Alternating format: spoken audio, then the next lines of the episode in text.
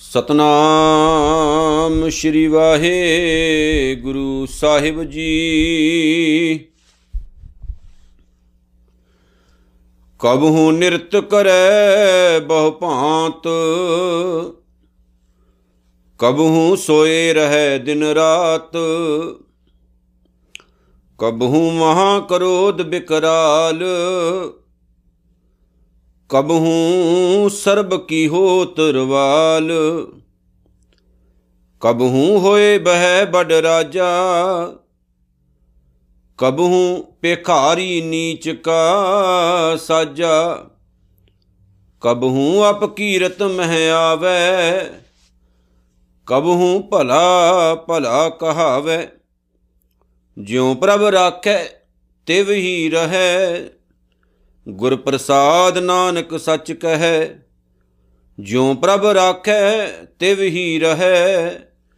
ਗੁਰ ਪ੍ਰਸਾਦ ਨਾਨਕ ਸੱਚ ਕਹੈ।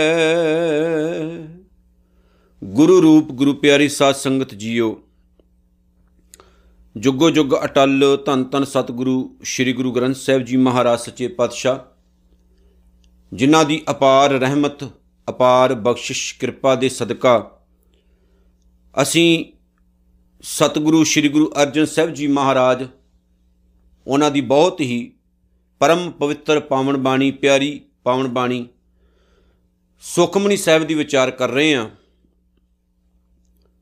11ਵੀਂ ਅਸ਼ਟਪਦੀ ਦੀ 6ਵੀਂ ਪੌੜੀ, ਜਿਹਦੀ ਅੱਜ ਅਸੀਂ ਵਿਚਾਰ ਕਰਨੀ ਹੈ, ਉਹਦੇ ਨਾਲ ਜੁੜਨ ਤੋਂ ਪਹਿਲਾਂ ਆਓ ਸਤਕਾਰ ਪ੍ਰੇਮ ਨਾਲ ਗੁਰੂ ਦੇ ਪਿਆਰ ਵਿੱਚ ਭਿੱਜ ਕੇ ਆਖੀਏ ਜੀ, ਵਾਹਿਗੁਰੂ ਜੀ ਕਾ ਖਾਲਸਾ, ਵਾਹਿਗੁਰੂ ਜੀ ਕੀ ਫਤਿਹ।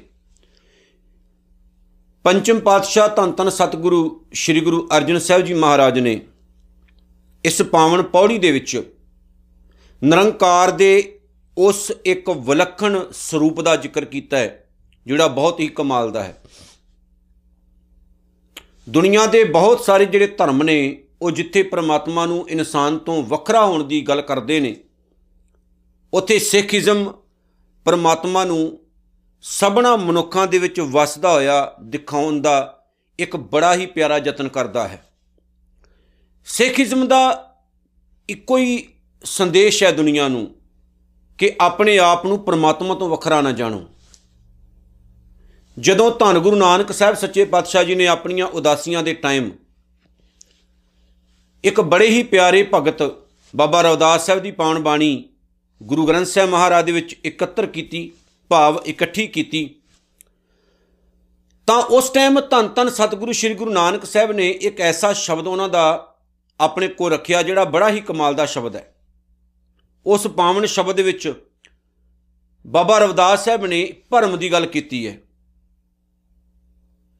ਕਿ ਆਪਾਂ ਸਾਰੇ ਇੱਕ ਭਰਮ ਦੇ ਵਿੱਚ ਜਿਉਂਦੇ ਆ ਜਿਵੇਂ ਰੱਸੀ ਦੀ ਜਗ੍ਹਾ ਤੇ ਆਪਾਂ ਸੱਪ ਸਮਝ ਲੈਨੇ ਆ ਪਰ ਹੁੰਦੀ ਰੱਸੀ ਹੈ, ਲੇਕਿਨ ਉਹਦਾ ਭਲੇਖਾ ਐਦਾਂ ਪੈਂਦਾ ਜਿਵੇਂ ਉਹ ਸੱਪ ਹੁੰਦਾ ਉੱਥੇ ਉਹਨਾਂ ਨੇ ਇਹ ਗੱਲ ਕੀਤੀ, ਕਹਿੰਦੇ ਨੇ ਕਨਕ ਕਟਕ ਜੈਸੇ ਭੂਲ ਪਰੇ, ਅਬ ਕਹਤੇ ਕਹਿਣਾ ਆਇਆ। ਕਹਿੰਦੇ ਇਸੇ ਤਰ੍ਹਾਂ ਨਾ ਸਾਨੂੰ ਇੱਕ ਭਲੇਖਾ ਹੈ, ਜਿਵੇਂ ਇੱਕੋ ਹੀ ਸੋਨੇ ਦੀ ਢੇਲੀ ਤੋਂ ਵੱਖ-ਵੱਖ ਗਹਿਣੇ ਤਿਆਰ ਕੀਤੇ ਜਾਂਦੇ ਨੇ। ਉਹਨਾਂ ਦੇ ਸਰੂਪ ਵੱਖੋ ਵੱਖੋ ਵੱਖਰੇ ਹੁੰਦੇ ਆ ਲੇਕਿਨ ਉਹਨਾਂ ਦੀ ਜਿਹੜੀ ਧਾਤ ਹੁੰਦੀ ਹੈ ਸੋਨਾ, ਉਹ ਇੱਕ ਹੀ ਰਹਿੰਦਾ ਹੈ। ਬਾਬਾ ਰਵਦਾਸ ਸਾਹਿਬ ਨੇ ਕਿਹਾ ਵੀ ਆਪਾਂ ਇੱਕ ਭਰਮ ਦੇ ਵਿੱਚ ਜਿਉਂਦੇ ਆ ਸਾਨੂੰ ਲੱਗਦਾ ਹੈ ਵੀ ਰੱਬ ਹੋਰ ਹੈ, ਅਸੀਂ ਹੋਰ ਹਾਂ, ਵੱਖਰੇ ਹਾਂ। ਪਰ ਬਾਬਾ ਰਵਦਾਸ ਸਾਹਿਬ ਕਹਿੰਦੇ, ਅਸੀਂ ਪਰਮਾਤਮਾ ਤੋਂ ਵੱਖਰੇ, ਉਸ ਤੋਂ ਅਲੱਗ, ਉਸ ਤੋਂ ਅੱਡਰੇ ਨਹੀਂ ਹੋ ਸਕਦੇ। ਅਸਲ ਦੇ ਵਿੱਚ ਅਸੀਂ ਜਿਉਂਦੇ ਹੀ ਉਹਦੇ ਵਿੱਚ ਇਹ ਸਾਨੂੰ ਭੁਲੇਖਾ ਹੈ ਕਿ ਅਸੀਂ ਆਪਣਾ ਆਪਣਾ ਜੀਵਨ ਉਹਦੇ ਤੋਂ ਵੱਖਰਾ ਹੋ ਕੇ ਵਧੀਆ ਬਤੀਤ ਕਰ ਸਕਦੇ ਹਾਂ। ਔਰ ਇਸੇ ਭੁਲੇਖੇ ਦੇ ਤਹਿਤ ਅਸੀਂ ਆਪਣੀ ਜ਼ਿੰਦਗੀ ਗੁਜ਼ਾਰਦੇ ਹਾਂ। ਜਿਹੜੀ ਅੱਜ ਗੱਲ ਕੀਤੀ ਹੈ ਸੁਖਮਨੀ ਸਾਹਿਬ ਦੇ ਵਿੱਚ, ਧੰਨ ਗੁਰੂ ਅਰਜਨ ਸਾਹਿਬ ਮਹਾਰਾਜ ਸੱਚੇ ਪਾਤਸ਼ਾਹ ਨੇ, ਉਹਦੇ ਉੱਤੇ ਮੈਂ ਫੋਕਸ ਕਰਨਾ ਚਾਹੁੰਦਾ ਤੁਹਾਡਾ। ਇਸੇ ਤਰ੍ਹਾਂ ਹੀ ਜਿਵੇਂ ਵੱਖ-ਵੱਖ ਗਹਿਣੇ ਤਿਆਰ ਹੁੰਦੇ ਨੇ ਇੱਕ ਸੋਨੇ ਤੋਂ, ਉਸੇ ਤਰ੍ਹਾਂ ਹੀ ਪਰਮਾਤਮਾ ਦੀ ਅੰਸ਼ ਤੋਂ ਕਈ ਤਰ੍ਹਾਂ ਦੇ ਜੀਵ ਤਿਆਰ ਹੁੰਦੇ ਲੇਕਿਨ ਉਹਨਾਂ ਸਭਨਾ ਦੇ ਵਿੱਚ ਨਿਰੰਕਾਰ ਹੀ ਹੁੰਦਾ ਹੈ। ਨਿਰੰਕਾਰ ਉਹਨਾਂ ਤੋਂ ਵੱਖਰਾ ਹੋ ਕੇ ਨਹੀਂ ਰਹਿੰਦਾ। ਇਹ ਸਿੱਖ ਧਰਮ ਦਾ ਇਸ ਦੁਨੀਆ ਦੇ ਉੱਤੇ ਬੜਾ ਵੱਡਾ ਅਹਿਸਾਨ ਹੈ। ਜਿਨੇ ਇਹ ਦੱਸਿਆ ਵੀ ਪ੍ਰਮਾਤਮਾ ਤੋਂ ਪੈਦਾ ਹੋਈ ਇਸ ਸ੍ਰਿਸ਼ਟੀ ਵਿੱਚ ਪਰਮਾਤਮਾ ਹੀ ਵਸਦਾ ਹੈ। ਪਰਮਾਤਮਾ ਕਿਤੇ ਵੱਖਰਾ ਨਹੀਂ ਰਹਿੰਦਾ, ਕਿਤੇ ਅਲੱਗ ਨਹੀਂ ਰਹਿੰਦਾ ਹੈ। ਸੋ ਆਓ ਅੱਜ ਦਾ ਜਿਹੜਾ ਉਪਦੇਸ਼ ਹੈ ਗੁਰੂ ਅਰਜਨ ਸਾਹਿਬ ਦਾ, ਉਹਦੇ ਉੱਤੇ ਆਪਾਂ ਫੋਕਸ ਕਰਦੇ ਹਾਂ ਕਿ ਸਤਿਗੁਰੂ ਕੀ ਕਹਿਣਾ ਚਾਹੁੰਦੇ ਨੇ। ਤੇ ਇੱਕ ਇੱਕ ਜਿਹੜਾ ਸ਼ਬਦ ਹੈ ਪਿਆਰਿਓ, ਉਹਨੂੰ ਪੱਲੇ ਬੰਨਣਾ ਜੀਵਨ ਵਿੱਚ ਧਾਰਨਾ ਹੈ ਕਿ ਗੁਰੂ ਨੇ ਕਿਹਾ ਕੀ ਹੈ ਤੇ ਆਪਾਂ ਕਰਨਾ ਕੀ ਹੈ। ਸਤਿਗੁਰੂ ਜੀ ਕਹਿੰਦੇ ਨੇ ਕਬਹੂ ਨਿਰਤ ਕਰੈ ਬਹੁ ਭਾਂਤ। ਇਹਦਾ ਮਤਲਬ ਹੈ ਕਿ ਅਕਾਲ ਪੁਰਖ ਵਾਹਿਗੁਰੂ, ਜਿਹੜਾ ਕਿ ਸਰਬ ਵਿਆਪਕ ਹੈ, ਉਹ ਕਦੇ ਕਈ ਕਿਸਮਾਂ ਦੇ ਨਾਚ ਕਰ ਰਿਹਾ ਹੈ, ਜੀਵਾਂ ਦੇ ਵਿੱਚ ਵਸ ਕੇ ਨਾਚ ਕਰਨਾ। ਹੁਣ ਇੱਕ ਗੱਲ ਨੂੰ ਸਮਝਿਓ, ਨਾਚ ਕਰਨ ਦਾ ਮਤਲਬ ਨੱਚਣਾ ਨਹੀਂ ਹੁੰਦਾ। ਨਾਚ ਕਰਨ ਦਾ ਮਤਲਬ ਹੁੰਦਾ ਹੈ, ਜੀਵਾਂ ਦੇ ਵਿੱਚ ਵਿਚਰਦਾ ਹੈ। ਤੇ ਉਹ ਜਿਹੜੇ ਜੀਵ ਨੇ, ਉਹ ਕਈ ਤਰ੍ਹਾਂ ਦੇ ਕੰਮ ਕਰ ਰਹੇ ਨੇ ਦੁਨੀਆ ਦੇ ਵਿੱਚ। ਹੁਣ ਇੱਕ ਪੰਕਤੀ ਲੈਨੇ ਆਪਾਂ ਗੁਰਬਾਣੀ ਦੀ। ਉਹਦੇ 'ਚ ਆਖਿਆ ਗਿਆ, ਮਾਟੀ ਕੋ ਪੂਤਰਾ ਕੈਸੇ ਨਚਤ ਹੈ? ਦੇਖੈ ਦੇਖੈ, ਸੁਣੈ, ਬੋਲੇ, ਦੌੜਿਓ ਫਿਰਤ ਹੈ। ਕਿ ਮਿੱਟੀ ਦਾ ਇਹ ਪੁਤਲਾ ਇਨਸਾਨ ਹੈ। ਵੇਖੋ ਕਿਦਾਂ ਦੌੜਿਆ ਫਿਰਦਾ, ਨੱਚਦਾ ਫਿਰਦਾ, ਭਾਵ ਟਿਕਾਉ ਵਿੱਚ ਨਹੀਂ ਆਉਂਦਾ। ਹੁਣ ਗੁਰੂ ਸਾਹਿਬ ਦਾ ਕਹਿਣ ਦਾ ਮਤਲਬ ਹੈ ਕਿ ਇਸ ਕਾਇਨਾਤ ਵਿੱਚ ਬਹੁਤ ਸਾਰੇ ਐਸੇ ਲੋਕ ਨੇ ਜਿਨ੍ਹਾਂ ਦੇ ਜੀਵਨ ਵਿੱਚ ਕਦੇ ਟਿਕਾਉ ਨਹੀਂ ਆਉਂਦਾ ਉਹ ਨੱਚਦੇ ਟੱਪਦੇ ਨੱਚਦੇ ਟੱਪਦੇ ਰਹਿੰਦੇ ਨੇ।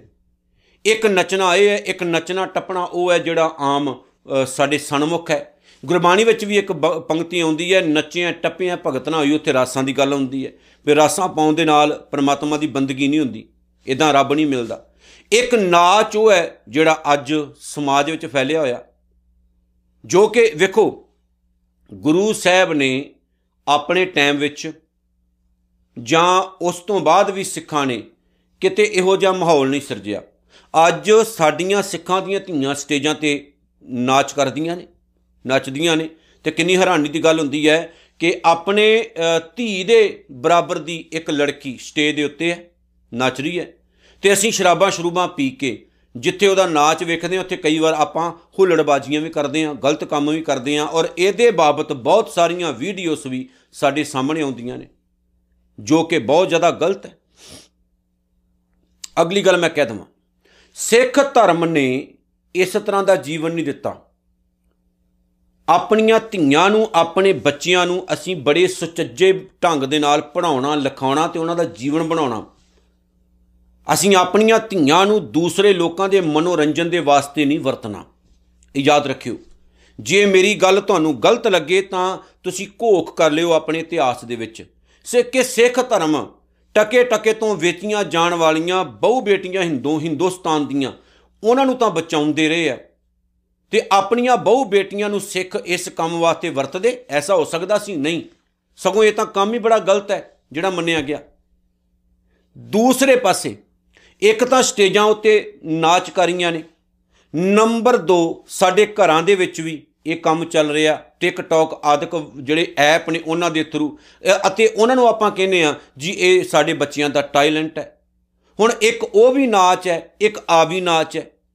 ਹੁਣ ਇੱਥੇ ਨਾਚ ਦਾ ਮਤਲਬ ਹੈ, ਜਿੱਦਾਂ ਆਪਾਂ ਕਹਾਵਤ ਵਰਤਦੇ ਆ ਕਿ ਕੀ ਨੱਚਦਾ ਫਿਰਦਾ ਤੂੰ ਟਿੱਕੇ ਨਹੀਂ ਬੈ ਸਕਦਾ। ਆਪਾਂ ਸ਼ਬਦ ਵਰਤਦੇ ਨਾ, ਕੋਈ ਬੰਦਾ ਟਿਕਾਓ 'ਚ ਨਾ ਆਵੇ, ਟਿੱਕੇ ਨਾ ਬੈਠੇ ਆਪਾਂ ਉਹਨੂੰ ਕਹਿੰਦੇ ਅਕਾਲ ਪੁਰਖ ਵਾਹਿਗੁਰੂ ਦੀ ਗੱਲ ਕਰਦੇ ਨੇ, ਗੁਰੂ ਅਰਜਨ ਸਾਹਿਬ ਕਹਿੰਦੇ ਨੇ, ਨਿਰੰਕਾਰ ਪਰਮਾਤਮਾ ਸਭਨਾ ਵਿੱਚ ਹੈ।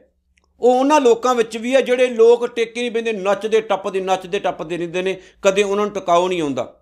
ਸੋ ਸਤਿਗੁਰੂ ਦੇ ਕਹਿਣ ਦਾ ਮਤਲਬ ਹੈ, ਇਹ ਮਤ ਸਮਝਿਓ ਕਿ ਉਹਨਾਂ ਵਿੱਚ ਨਹੀਂ ਹੈ ਉਹ, ਹੈ ਉਹਨਾਂ ਵਿੱਚ ਵੀ ਮੌਜੂਦ, ਪਰ ਮਸਲਾ ਇੱਥੇ ਖੜਾ ਹੁੰਦਾ ਹੈ ਕਿ ਉਹਦੀ ਪਹਿਚਾਣ ਕੌਣ ਕੌਣ ਕਰਦਾ ਹੈ।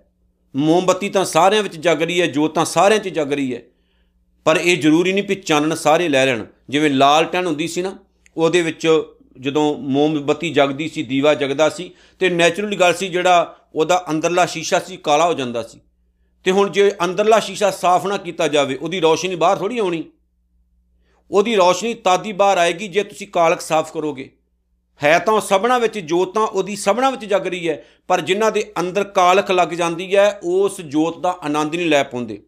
ਇਸ ਦੁਨੀਆ ਵਿੱਚ ਵੀ ਬਹੁਤ ਵੱਡੀ ਤਾਦਾਦ ਵਿੱਚ ਐਸੇ ਲੋਕ ਨੇ ਜਿਹੜੇ ਉਹਦਾ ਆਨੰਦ ਨਹੀਂ ਲੈ ਪਾ ਰਹੇ। ਦੁਖੀ ਨੇ। ਸਭ ਕੁਝ ਮਿਲਣ ਦੇ ਬਾਵਜੂਦ ਵੀ ਦੁਖੀ ਨੇ। ਸਭ ਕੁਝ ਹੋਣ ਦੇ ਬਾਵਜੂਦ ਵੀ ਦੁਖੀ ਨੇ। ਕਲਪ ਰਹੇ ਨੇ, ਤੰਗ ਨੇ, ਰੋਂਦੇ ਨੇ ਕਲਪ ਰਹੇ ਨੇ, ਉਹਨਾਂ ਦੀ ਜ਼ਿੰਦਗੀ ਵਿੱਚ ਆਨੰਦ ਵਾਲੀ ਵਰਗੀ ਕੋਈ ਚੀਜ਼ ਹੀ ਨਹੀਂ ਹੈ। ਸੋ ਸਤਿਗੁਰੂ ਜੀ ਅੱਗੇ ਕਹਿੰਦੇ ਨੇ ਕਿ ਪ੍ਰਮਾਤਮਾ ਦੇ ਕਈ ਰੰਗ ਰੂਪ ਨੇ। ਉਹ ਜੀਵਾਂ ਦੇ ਵਿੱਚ ਵਿਆਪਕ ਹੋ ਕੇ ਕਈ ਤਰ੍ਹਾਂ ਦੀ ਨਾਚ ਕਰਿਆ, ਭਾਵ ਸਭਨਾ ਵਿੱਚ ਵਸਦਾ ਹੈ ਉਹ ਤੇ ਹਰ ਇਨਸਾਨ ਵਿੱਚ ਰਹਿ ਕੇ ਉਹ ਵੱਖ-ਵੱਖ ਤਰੀਕੇ ਨਾਲ ਉਹਦੇ ਜੀਵਨ ਨੂੰ ਵੇਖ ਰਿਹਾ ਹੈ ਤੇ ਚਲਾ ਰਿਹਾ ਹੈ। ਕਬਹੂ ਸੋਏ ਰਹਿ ਦਿਨ ਰਾਤ, ਕਦੇ ਦਿਨੇ ਰਾਤ ਸੁੱਤਾ ਰਹਿੰਦਾ ਹੈ। ਬਹੁਤ ਸਾਰੇ ਦੁਨੀਆ ਵਿੱਚ ਐਸੇ ਲੋਕ ਨੇ ਜਿਨ੍ਹਾਂ ਨੂੰ ਕੋਈ ਮਤਲਬ ਨਹੀਂ ਕਿਸੇ ਨਾਲ। ਉਹ ਗਫਲਤ ਦੀ ਨੀਂਦ ਸੁੱਤੇ ਰਹਿੰਦੇ ਨੇ। ਉਹ ਆਪਣੇ ਰਸ ਵਿੱਚ, ਆਪਣੇ ਆਨੰਦ ਵਿੱਚ ਰਹਿੰਦੇ ਨੇ। ਜਿਵੇਂ ਕਹਾਵਤ ਹੈ ਨਾ ਕਿ ਕੋਈ ਮਰੇ ਤੇ ਭਾਵੇਂ ਜੀਵੇ, ਸੁਥਰਾ ਘੋਲ ਪਤਾਸੇ ਪੀਵੇ। ਬੜੇ ਬਹੁਤ ਸਾਰੇ ਐਸੇ ਲੋਕ ਹੈ ਇਸ ਕਾਇਨਾਤ ਵਿੱਚ, ਇਸ ਦੁਨੀਆ 'ਚ, ਜਿਨ੍ਹਾਂ ਨੂੰ ਕਿਸੇ ਦੇ ਦੁੱਖ ਸੁੱਖ ਨਾਲ ਕੋਈ ਮਤਲਬ ਨਹੀਂ ਹੁੰਦਾ।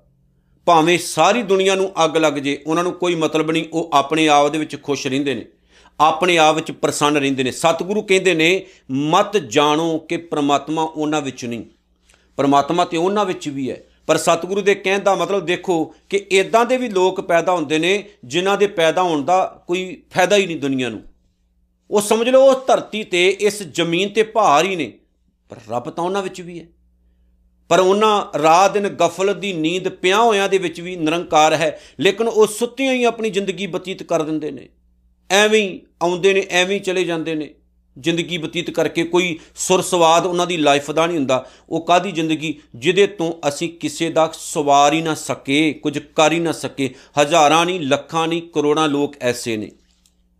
ਹੈਨ ਵਿਰਲੇ ਨਾ ਹੀ ਘਣੇ ਫੈਲ, ਫੱਕੜ ਸੰਸਾਰ। ਇਸ ਦੁਨੀਆ ਵਿੱਚ ਬਹੁਤ ਘੱਟ ਨੇ ਜਿਹੜੇ ਸੱਚੇ ਰਾਹ ਉਤੇ ਤੁਰਦੇ ਨੇ। ਝੂਠੇ ਰਾਹ ਉਤੇ ਤੁਰਨ ਵਾਲਿਆਂ ਦੀਆਂ ਤਾਂ ਭੀੜਾਂ ਲੱਗੀਆਂ ਪਈਆਂ ਨੇ, ਜਿਹੜੇ ਪਿਛਲੱਗ ਬਣੇ ਹੋਏ ਨੇ। ਤੇ ਪ੍ਰਮਾਤਮਾ ਚੰਗਿਆਂ ਵਿੱਚ ਵੀ ਹੈ ਤੇ ਪ੍ਰਮਾਤਮਾ ਜਿਹੜੇ ਰਾਤ ਦਿਨ ਸੁੱਤੇ ਰਹਿੰਦੇ ਨੇ, ਗਫਲਤ ਦੀ ਨੀਂਦ ਉਹਨਾਂ ਵਿੱਚ ਵੀ ਵਸਦਾ ਹੈ। ਕਬਹੂ ਮਹਾ ਕ੍ਰੋਧ ਵਿਕਰਾਲ ਕਦੇ ਕਦੇ ਪ੍ਰਮਾਤਮਾ ਬੜਾ ਕ੍ਰੋਧੀ ਤੇ ਡਰਾਉਣੇ ਰੂਪ ਦੇ ਵਿੱਚ ਵੀ ਦਿਖਾਈ ਦਿੰਦਾ ਹੈ। ਹੁਣ ਮੈਨੂੰ ਹੈਰਾਨੀ ਹੈ ਇਸ ਗੱਲ ਦੀ ਵੀ ਇਹ ਵੀ ਗੁਰੂ ਅਰਜਨ ਸਾਹਿਬ ਦੀ ਬਾਣੀ ਹੈ। ਇੱਕ ਜਗ੍ਹਾ ਤੇ ਹੋਰ ਗੁਰੂ ਅਰਜਨ ਸਾਹਿਬ ਸ਼ਬਦ ਵਰਤਦੇ ਨੇ, ਕਹਿੰਦੇ ਮਿੱਠ ਬੋਲੜਾ ਜੀ, ਹਰ ਸੱਜਣ ਸੁਆਮੀ ਮੋਰਾ, ਹਉ ਸੰਭਲ ਥੱਕੀ ਜੀ, ਉਹ ਕਦੇ ਨਾ ਬੋਲੇ ਕੌੜਾ ਕੌੜਾ ਬੋਲ ਨਾ ਜਾਣੈ, ਪੂਰਨ ਭਗਵਾਨੈ। ਉੱਥੇ ਕਹਿੰਦੇ ਨੇ ਕਿ ਰੱਬ ਤਾਂ ਹੈ ਹੀ ਬੜਾ ਮਿੱਠ ਬੋਲੜਾ, ਉਹਨੂੰ ਕੌੜਾ ਬੋਲਣਾ ਹੀ ਨਹੀਂ ਆਉਂਦਾ। ਇੱਥੇ ਕਹਿੰਦੇ ਰੱਬ ਕਰੋਧੀ ਬਹੁਤ ਵੱਡਾ ਹੈ, ਬੜਾ ਵਿਕਰਾਲ ਸੁਭਾਅ ਦਾ ਹੈ। ਇੱਥੇ ਕਹਿਣ ਦਾ ਮਤਲਬ ਹੈ ਕਿ ਬਹੁਤ ਵੱਡੇ ਵੱਡੇ ਕਰੋਧੀ ਲੋਕ ਜਿਨ੍ਹਾਂ ਦੇ ਬੜੇ ਡਰਾਵਣੇ ਰੂਪ ਹੁੰਦੇ ਨੇ। ਕਿਸੇ ਦਾ ਨੁਕਸਾਨ ਕਰਨ ਲੱਗਿਆਂ ਇੱਕ ਮਿੰਟ ਨਹੀਂ ਲਾਉਂਦੇ ਉਹ। ਕਿਸੇ ਦਾ ਜੀਵਨ ਬਰਬਾਦ ਕਰਨ ਲੱਗਿਆਂ ਲੋਕਾਂ ਦੇ ਘਰਾਂ 'ਚ ਅੱਗ ਲਗਾਉਣ ਲੱਗਿਆਂ ਇੱਕ ਮਿੰਟ ਨਹੀਂ ਲਗਾਉਂਦੇ ਉਹ। ਰੱਬ ਉਹਨਾਂ ਵਿੱਚ ਵੀ ਮੌਜੂਦ ਹੈ, ਉਹਨਾਂ ਕਰੋਧੀਆਂ ਵਿੱਚ ਵੀ ਹੈ, ਜਿਨ੍ਹਾਂ ਦਾ ਸੁਭਾਅ ਹੀ ਹੁੰਦਾ ਵੀ ਪੂਰੀ ਦੁਨੀਆ ਨੂੰ ਅੱਗ ਲਗਾ ਦਿਓ ਲੇਕਿਨ ਵੇਖਿਓ, ਪਰਮਾਤਮਾ ਉਹਨਾਂ 'ਚ ਹੈ, ਲੇਕਿਨ ਰੱਬ ਕਰੋਧੀ ਨਹੀਂ, ਉਹ ਉਹਨਾਂ ਦਾ ਸੁਭਾਅ ਕਰੋਧੀ ਹੈ। ਉਹਨਾਂ ਨੇ ਨਾ ਆਪਣੇ ਸੁਭਾਅ ਉੱਤੇ ਕੰਟਰੋਲ ਨਹੀਂ ਕੀਤਾ। ਹੁਣ ਇੱਕ ਗੱਲ ਮੈਂ ਸ਼ਾਇਦ ਪਹਿਲਾਂ ਵੀ ਸਾਂਝੀ ਕੀਤੀ ਹੋਵੇ, ਅੱਜ ਫਿਰ ਕਰ ਦਵਾਂ। ਪਰਮਾਤਮਾ ਨੇ ਕਾਮ, ਕ੍ਰੋਧ, ਲੋਭ, ਮੋਹ ਤੇ ਹੰਕਾਰ, ਇਹ ਪੰਜ ਚੀਜ਼ਾਂ ਪੈਦਾ ਕੀਤੀਆਂ ਨੇ। ਇਹ ਪੰਜ ਗੁਣ, ਪੰਜ ਸ਼ਕਤੀਆਂ ਜਿਨ੍ਹਾਂ ਨੂੰ ਬੰਦਾ ਬਾਅਦ 'ਚ ਆਪ ਔਗਣ ਬਣਾ ਲੈਂਦਾ, ਇਹ ਇਨਸਾਨ ਵਿੱਚ ਪਾਈਆਂ ਨੇ। ਪਰਮਾਤਮਾ ਦੇ ਅਧੀਨ ਕਾਮ ਹੈ, ਕ੍ਰੋਧ ਹੈ, ਲੋਭ ਹੈ, ਮੋਹ ਹੈ ਤੇ ਹੰਕਾਰ ਹੈ। ਪਰਮਾਤਮਾ ਉੱਤੇ ਇਹ ਅਸਰ ਨਹੀਂ ਕਰਦੇ, ਇਹ ਯਾਦ ਰੱਖਿਓ। ਜਿਹੜੀ ਇੱਥੇ ਪੰਕਤੀ ਵਰਤੀ ਹੈ, ਉਹਨੂੰ ਡੀਪਲੀ ਸਮਝਣਾ ਕਬਹੂ ਮਹਾ ਕ੍ਰੋਧ ਵਿਕਰਾਲ ਵਿਕਰਾਲ ਡਰਾਉਣਾ। ਮਹਾ ਕ੍ਰੋਧ ਵੱਡਾ ਕ੍ਰੋਧੀ, ਪਰਮਾਤਮਾ ਦਿਸਦਾ ਹੈ ਭਾਵ ਕਿ ਬੜਿਆਂ ਬੜਿਆਂ ਡਰਾਉਣਿਆਂ ਤੇ ਵੱਡਿਆਂ ਵੱਡਿਆਂ ਕ੍ਰੋਧੀਆਂ ਗੁਸੈਲੇ ਬੰਦਿਆਂ ਵਿੱਚ ਵੀ ਪਰਮਾਤਮਾ ਦੀ ਜੋਤ ਵਸਦੀ ਹੈ, ਪਰ ਪਰਮਾਤਮਾ ਆਪ ਕ੍ਰੋਧੀ ਨਹੀਂ ਹੁੰਦਾ, ਕਿਉਂਕਿ ਇਹ ਗੁਣ ਪਰਮਾਤਮਾ ਨੇ ਸ੍ਰਿਸ਼ਟੀ ਚਲਾਉਣ ਲਈ ਪੈਦਾ ਕੀਤੇ ਨੇ। ਇਹ ਸ਼ਕਤੀਆਂ ਪਰਮਾਤਮਾ ਨੇ ਕ੍ਰੀਏਟ ਕੀਤੀਆਂ ਨੇ, ਇਹ ਉਹਦੇ ਉੱਤੇ ਹੈਵੀ ਨਹੀਂ ਹੁੰਦੀਆਂ, ਯਾਦ ਰੱਖਿਓ।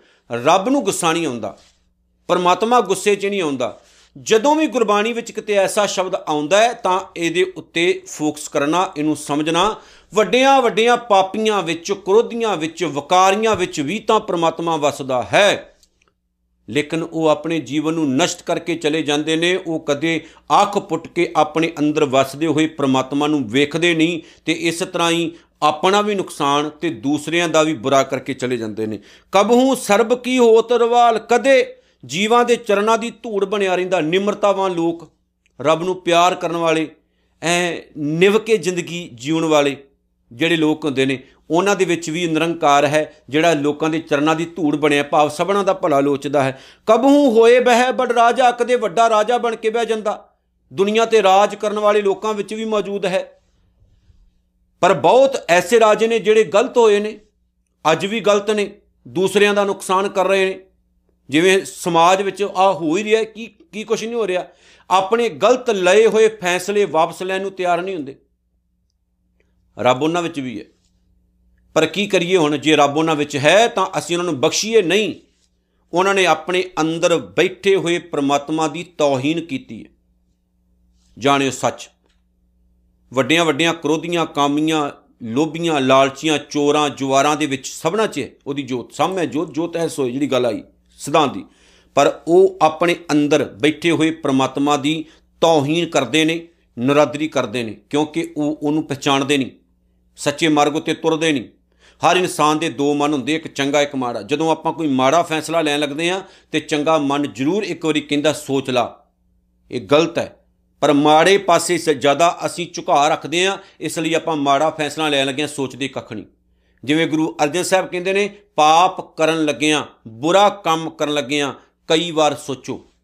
ਧਰਮ ਦਾ ਕੰਮ ਕਰਨ ਲੱਗਿਆਂ ਸੋਚਣ ਦੀ ਲੋੜ ਨਹੀਂ। ਪਰ ਅਸੀਂ ਬੁਰਾ ਕੰਮ ਕਰਨ ਲੱਗਿਆਂ ਸੋਚਦੇ ਨਹੀਂ, ਚੰਗਾ ਕੰਮ ਕਰਨ ਲੱਗਿਆਂ ਇੱਕ ਧੇਲਾ ਦੇਣਾ ਹੋਵੇ, ਕਿਸੇ ਨੂੰ ਹਜ਼ਾਰਾਂ ਵਾਰ ਸੋਚਦੇ ਆ ਫਿਰ ਆਪਾਂ ਸ਼ਾਂਤ ਹੋ ਕੇ ਬਹਿ ਜਾਂਦੇ ਇਦਾਂ ਦੇ ਬਹੁਤ ਜ਼ਿਆਦਾ ਹੁਕਮਰਾਨ ਮੌਜੂਦ ਹੋਏ ਨੇ ਮੌਜੂਦ ਨੇ ਤੇ ਪਹਿਲਾਂ ਵੀ ਹੋਏ ਨੇ, ਜਿਨ੍ਹਾਂ ਦੇ ਗਲਤ ਫੈਸਲਿਆਂ ਨਾਲ ਇਸ ਧਰਤੀ ਦਾ ਨੁਕਸਾਨ ਹੁੰਦਾ ਆਇਆ ਤੇ ਹੁੰਦਾ ਰਹੇਗਾ, ਕਿਉਂਕਿ ਹੁਕਮਰਾਨ ਨੂੰ ਇਹ ਭੁਲੇਖਾ ਪੈ ਜਾਂਦਾ ਵੀ ਮੇਰੇ ਇੱਕ ਹੁਕਮ ਦੇ ਨਾਲ ਹੀ ਦੁਨੀਆ ਬਣਦੀ ਹੈ, ਮੇਰੇ ਇੱਕ ਹੁਕਮ ਨਾਲ ਦੁਨੀਆ ਤਬਾਹ ਹੋ ਜਾਂਦੀ ਹੈ ਤੇ ਮੇਰਾ ਕੋਈ ਕੁਝ ਵਿਗਾੜ ਨਹੀਂ ਸਕਦਾ।